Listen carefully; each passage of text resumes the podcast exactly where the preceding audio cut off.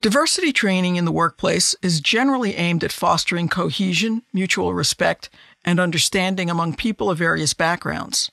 The thinking is that diversity training can stop some problematic behaviors, which can sometimes lead to a hostile workplace, an issue not just for employees, but employers as well. Diversity training is also thought to improve morale, help workers feel more committed to their jobs, help companies recruit and retain a diverse workforce, and even increase productivity and creativity.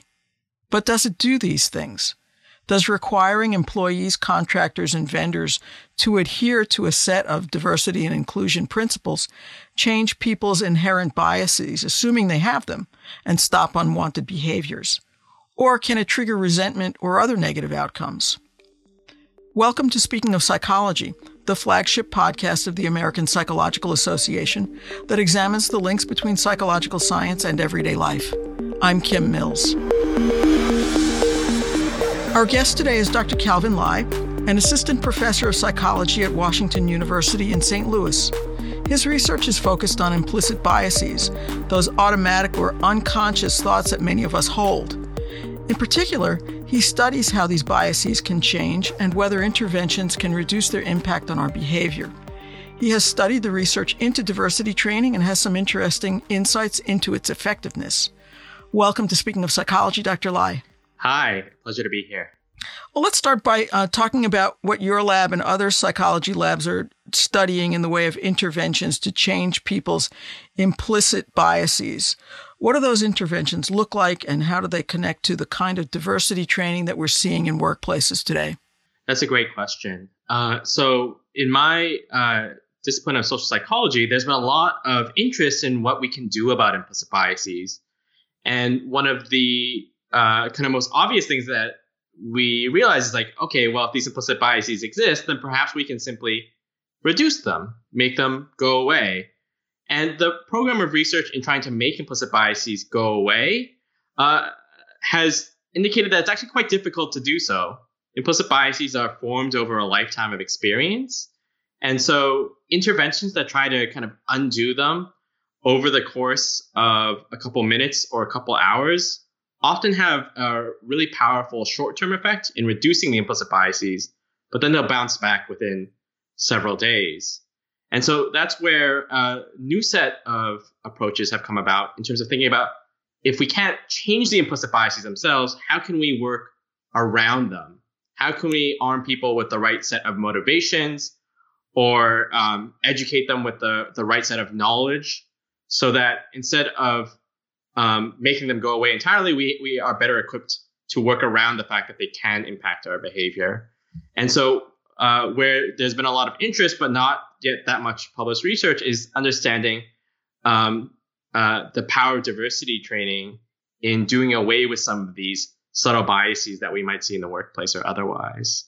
In a recent research interview, you looked at hundreds of studies of these implicit bias interventions, and you didn't find much evidence that they could produce long lasting changes in people's biases or their behavior, which you just said. Could you talk more about that review and what does that mean for diversity training? Right. Um, I, I want to emphasize that uh, what we found in that meta analysis is, is quite distinct from what we might think of as diversity training. It's easy to confuse the two. So when we are thinking of diversity training, we're often thinking of these kind of professional development or continuing education sessions that might last anywhere between 30 minutes, an hour to, to several days that can take the form of either some module you complete on your uh, human resources learning system to this kind of uh, you know really intensive in-person experience. Um, when social psychologists and other researchers have studied how to change implicit bias, which is what we looked at in that meta-analysis, that was more on interventions about um, that were more therapeutic in nature. Can we give people uh, the right set of experiences or therapeutic experiences that will permanently reduce these implicit biases? Um, and oftentimes, we're finding that you can't make the implicit biases go away. Um, uh, and to the extent that you can change these implicit biases, those changes might not amount to downstream changes in behavior, which I think is reason to think that instead of trying to target the implicit biases directly, we ought to be thinking about some of these other strategies. And what are these other strategies? Right. the other strategies include um, arming people with the right set of motivations or habits so that if they are in situations where they're vulnerable to bias, they can catch themselves and override their biases, right? So rather than making the biases go away, just arming people with better strategies for regulating them. Or uh, policy or procedural changes in organizations so that people are less inclined to act on their bias in the first place. Um, changing, for example, how hiring and promotions happen so that uh, people are less likely to take race or gender into account based on how the decision making structure is set up. Let's talk for a moment about police forces where biases may have played a role in some of the recent high profile shootings of unarmed black people. So most police forces, as I understand it, have diversity training today. And yet, given the prevalence of these types of shootings, is that an indication that that something just isn't working? Is there something else happening in police departments where people who might have issues with bias, who maybe didn't get screened out at some point, eh, or they have aggression problems and and they're walking around with weapons on their hips? Uh, is that some kind of a, a combination that that we can't account for in in training? Yeah, that's a great question. Um, I think the the problems of uh, police use of force, um, disproportionate use of force, racial inequities in use of force are kind of complex, multifaceted problem, right? Um, that range from issues with uh, problem individuals all the way up to uh, systemic uh, issues related to um, uh, policies related to accountability and what types of use of force are allowable within a given department. Um, and so the way that I think about it is that um, given that the the cause of these issues in terms of these racial disparities in treatment are so many, it's unlikely that any single um, policy reform is going to make the problem go away overnight. Um, but what we can do as uh, researchers and uh, active minded citizens is to pay attention to well, which of these things have a great track record of uh, curbing or preventing uh, unjustified uses of force uh, or uh, other uh, uh, issues like that. Um, when it comes to diversity training in police departments, the research right now is that there's not that much standardization and there's just not that many studies that have been published on the topic yet. And so it's uh, more of a big question mark than anything about the extent to which they are efficacious at uh, preventing uh, racial disparities. Diversity training is being implemented in a lot of different workplaces. You see it in schools and corporations, the government. And some of our listeners may remember uh, when Starbucks closed down its stores for a day to train all its baristas after there was an unfortunate encounter between a, a manager and some black customers in, in Philadelphia. Does effective diversity training look different in different places, or are there common threads? Yes. Um, so I think when we think about what diversity training is, at the end of the day, it's just teaching, it's just education. So the way that you might teach effectively to one audience or the things that you need to teach to a particular audience are going to be totally different depending on the context, right? The types of issues related to bias that um, a bunch of uh, uh, cashiers or uh, waiters or waitresses or uh, service industry folks uh, will need might look very different from uh, folks who are in management or executive positions, right? They're dealing with very different types of issues related to diversity and inclusion and diversity trainings ought to be kind of targeted to where the problems are, right? There isn't necessarily going to be uh, a one size fits all package that solves all the problems within the span of an hour, a couple hours. And that's led to part of the difficulty in understanding, you know, do these things work? Because uh, uh, diversity training is this big umbrella for all these different efforts to educate about diversity and inclusion. Well, that, that's a great point about the difference between, say, a line worker and somebody in the in the C suite. Um, does it I'm just thinking out, out loud a little bit here, but people in the C suite might be more skilled in perhaps uh, masking the biases. Is, is that the, the case, do you think? Is there, has anybody looked at that? I I would probably predicts that to the extent that there are differences depending on where you are within a corporate hierarchy, those differences would probably be pretty small. Um, most of the research on these subtle hidden biases suggests that they are largely a problem for everyone. And while some people may express them uh, to greater or less degree, it's, it's not the case that there are certain folks that are immune. In a recent blog post, you, you highlighted that implicit bias is, you called it pervasive but not inevitable. And you found that about 65% of non black visitors to a website that measures implicit bias show evidence of implicit bias against black people, but about 35% don't. And that's kind of a higher percentage of people than I might have thought. Has there been research looking at the differences between people who show evidence of implicit bias and those who don't? Can we learn anything from that? Here's what we do know. We first off, I think that in comparison to say our conscious self-reported prejudices, the ones that we can consciously espouse, uh, implicit biases are much more stable from situation to situation and from day to day. So if you put me in a uh, in a room with one of my interventions with a, a, person off the street, I could reduce their implicit biases by 50% in five minutes. Um, now, that will probably bounce back within the next 24 hours, but um, they are, in some ways, uh, our implicit biases are almost like these chameleons that are adapting to whatever situ- social situation we're moving, we're, we're seeing. Uh, and so there are s- some kind of chronic differences in the levels of implicit bias that people have. Um, but that seems to be a smaller part of the picture of the fact that um, these implicit biases are in many ways a reflection of the social environment that we live in. Um, but we do know people who have chronically lower implicit biases do tend to uh, act in a more egalitarian manner, tend to be more supportive of egalitarian political policies and so on. There's one concern um, that's raised by some people that diversity training and diversity issues can backfire by making people feel resentful and attacked. Um, is, is, that a valid concern? Um, it is a valid concern. Um, and the some of the latest theoretical models often think about, you know, what is what are the, the best situations that we want out of a or the best conditions for a diversity training. And you don't want people to get so defensive that they shut down and they become more resistant to diversity and inclusion uh, initiatives than before. But at the same time, you don't want them to feel like they're off the hook, right? Sometimes a little bit of uh, uh, feelings of, of guilt can be quite motivating, right? It means that I've got a problem to solve.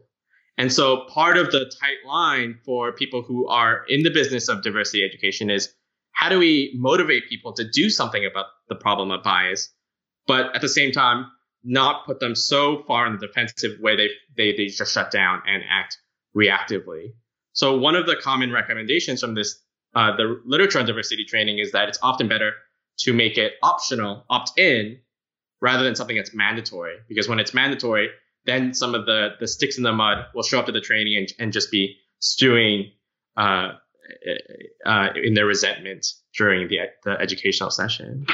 But then those might be the people who need it the most and they're not getting it, right? Yeah, and so that's the that's the tricky part, right? Is there is there a type of uh, best practices for getting diversity education that works for everyone, particularly people who need it most? And so um, where I think right now is that we don't have a lot of standardization. So some uh, educational efforts from say one company or one organization might be walking that line really well, and other ones might not be. And so, um, what I'm hopeful for in terms of the next couple of years of research is is a set of standard best practices for how do we get people in the in the the mental state where they are most receptive to learning about bias and then actually doing something about it within the context of these sessions. So one of the reasons that I wanted to talk to you was um, the, w- there were recent orders from the Trump administration about revamping the diversity training within the federal government because uh, some people in the administration claim that it's I mean, they've called it racist. They say it's un-American. Have you looked at these trainings that are being used in the federal government, and are there really are there real problems there? So again, there's there's not that much standardization. So it's kind of all over the board in terms of what people are uh, inclined to do. uh, in these trainings. Some of these, again, might be counterproductive. Um, but what I do know is, at least from speaking to some of my colleagues, is that some of the things that are just uh, simple run of the mill educational sessions about things that you would probably see in your psychology 101 or introductory introduction to social psychology class those things are also being caught underneath this executive order banning um, education about uh, racism and sexism um, and so i worry with this executive order that you know certainly it may be catching some of these uh, trainings that are counter-effective but it's uh, the language is so broad that it's likely capturing a lot of educational efforts that are at the very least raising awareness about problems related to racism and sexism in everyday life. You've been talking about how part of the problem is that there isn't standardization. Is it even possible to standardize something like diversity training? I think at the very least we can have a set of best practices, but I think this is a common problem. You know, anytime you look past K 12 education, right, there's just not that much uh, standardization oftentimes in continuing education or professional development uh, sessions uh, in general. And I think diversity education is just one more place where this is a problem. Um, my hope, though, is that at least that we can establish some uh, standard vocabulary in terms of what are the key educational metrics that we want folks to get out of diversity education. Um, how can we measure them? and what are the best practices that are best aligned for those metrics, right? To kind of create this level of professionalization that we see in in other educational domains, um, but it just hasn't happened yet. I think due to the in some ways the kind of history and origins of where diversity education came from. Well, you've been talking about how hard it is, if not impossible, to change people's implicit biases, and that maybe the best thing that we can do is open people's eyes to the fact that they have these biases. But are there any promising lines of research on interventions that could really reduce people's implicit biases over the long term? There are, but they are often a much larger ask than what uh, many people would want to do, which doesn't mean it's not the right thing to do. It's just very demanding. So we know that the types of experiences that most reliably reduce implicit biases, the ones that we can intentionally engineer within our own lives, is sustained contact with people that are different from us. So one of the classic studies finds that if you're a white college freshman and you're randomly assigned to a uh, black roommate rather than a white roommate, your implicit racial biases will go down over the course of your first semester in college. Um, so that shows at least, you know, while you're having some of these sustained everyday contact experiences, your implicit racial biases are changing um, in response. Um, but uh, oftentimes when we do find evidence like this, it really is day in day out experience, which a lot of us, uh, for a lot of us, is is either difficult to do uh, motivationally or very difficult to do because we live in a racially segregated society, and so it's not easy to get uh, uh, contact, uh, especially the, t- the type of high quality contact with people of different backgrounds that we need. Where do our implicit biases come from? what we know is they have two common sources. One is uh, they are in large part reflections of uh, our knowledge and internalization of uh, societal hierarchies at large, of, of uh, who has more power, who has more status, who is more positively regarded within a society, right? And so this is part of why they may often diverge from our explicit biases, right?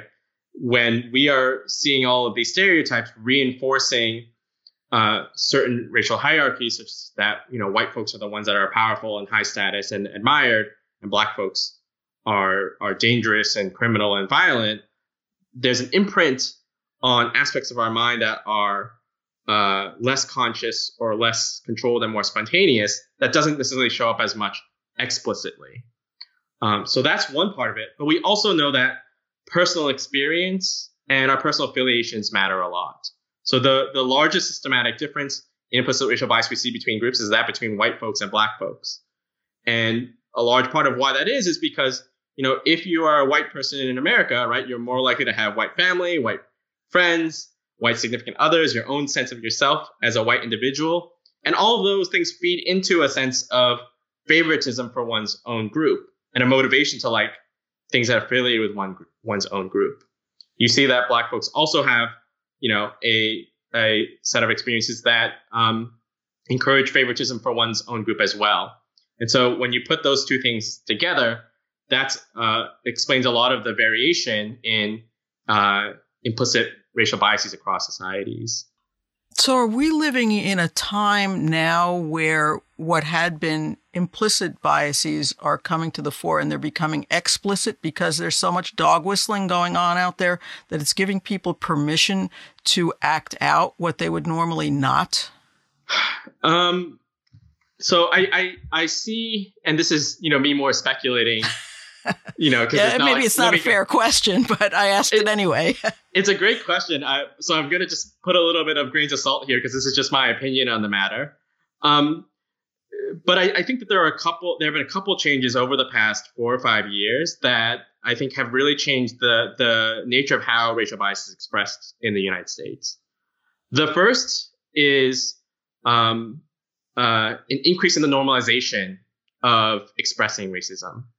So uh, Chris Crandall at the University of Kansas has these great studies with depressing results, finding that um, uh, in the aftermath of Trump's election to presidency in 2016, levels of prejudice um, did not appreciably change. Uh, if anything, uh, people reported less racial prejudice, um, and perhaps that's because they were comparing themselves to the commander in chief.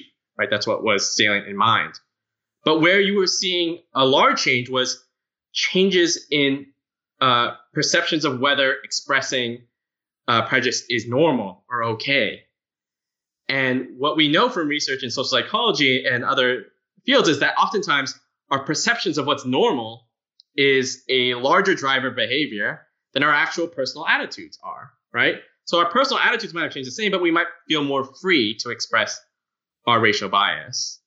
Um, on the flip side, though, we also know, particularly with the resurgence of Black Lives Matter over the past uh, couple months, that there's also been a sea change explicitly in uh, how Americans uh, think about uh, race relations, uh, such that there's much greater support uh, or endorsement for ideas about the existence of racial inequality and the fact that we must do something about it, or at least the opinion that we must do something about it.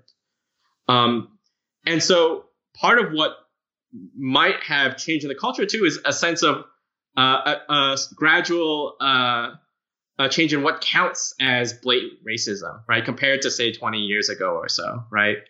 Uh, things that might have seemed okay 20 or 30 years ago, you know, maybe some instances of blackface to us seem now way beyond the pale. And so I, I don't want to discount the fact that there's also just been a lot of uh, cultural change in terms of our thresholds of what counts as racism as well, um, uh, such that some of these uh, classic scales that indirectly measure racism, these questionnaires, are are perceived to be blatant measures of racism from some survey participants nowadays. It it kind of speaks to the whole um, Me Too movement that's happening as well. When you talk about uh, things that were acceptable, say 20 years ago, that it, now people are waking up and saying, "I can't believe that women endured that that kind of treatment." Oh, yeah. So it all seems to be of a piece now. Yeah, exactly. And I, I think that these changes are happening so slowly, so gradually, we don't notice it. But then if you think about your mindset five years ago, you're like, wow, a lot has changed. Um, and we can see this in some of our, our, you know, national studies of prejudice as well, where there is a lot of change going on, but it doesn't feel like it on a day-to-day basis.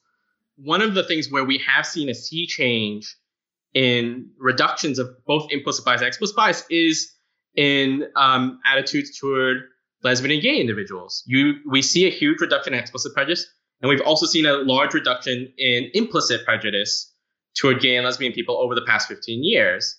And so we can have our little tiny interventions that are looking at what happens if you give people this five minute media experience. And maybe it doesn't move the needle that much. But what uh, the, the HRC and all these other organizations and all these media exposures are they're not doing it one time. They're doing it hundreds, thousands of times over years. And probably that very difficult to capture process of thousands of media exposures or thousands of you know everyday life exposures over years is what's accumulating, aggregating into that large scale reduction in prejudice. But again, we can't capture that in the lab with a with a dumb experiment. Right. Right. And, And- maybe yeah. something like Black Lives Matter can have that same impact, but it has to persist for years and years. Yeah, and I, I, to me, that's one of the things that's really tricky in this research, where we're trying to design these field experiments to look at prejudice reduction, where you know we can capture this small representative slice of it, but it's quite different from living it day in and day out, and, and being in a culture where where the the the sands are shifting in a particular direction, and you're getting you know an ad here, a TV show there, a movie there, a friend mentioning uh uh, you know, a gay or lesbian friend, you know, uh, there, like all those things presumably are adding up. But that's that's very hard to study in terms of how do we capture this adding up process. Right, right. So, where is the research going? What are you looking at next? And what do you think we need to be studying more? I mean, I, I think that you know the studies on diversity education are coming out now, uh, and it feels like there's been kind of a lag where you know clearly the there's been a lot of public interest in it, but not that much of a database or evidence base to know well how do you do it well, when is it going to work or not. Uh, and so what I'm excited for is to see uh, some of this research um, uh, see the light of day in the next couple years, so that we know is diversity training something that we ought to do for our you know our personal organization, and if so, how do we do it? Because I think right now we're just there's a lot of shooting in the dark, some of which might be working, but some of which might not be. Well, how does a workplace know if their diversity training is working?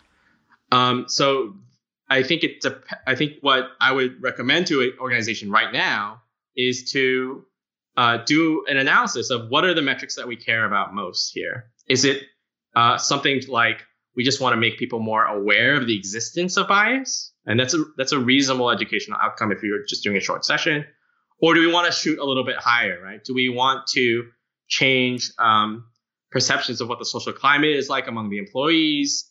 Is to actually change hiring and promotion practices.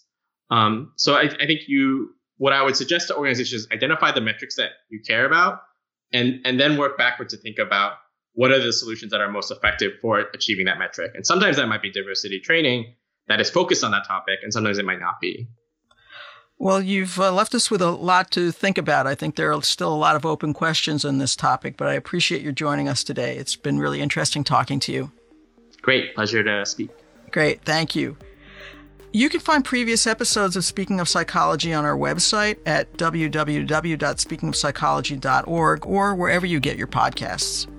If you have comments or ideas for future podcasts, you can email us at speakingofpsychology at apa.org. That's Speaking of Psychology, all one word, at apa.org. Speaking of Psychology is produced by Lea Winerman. Our sound editor is Chris Condayan. Thank you for listening. For the American Psychological Association, I'm Kim Mills.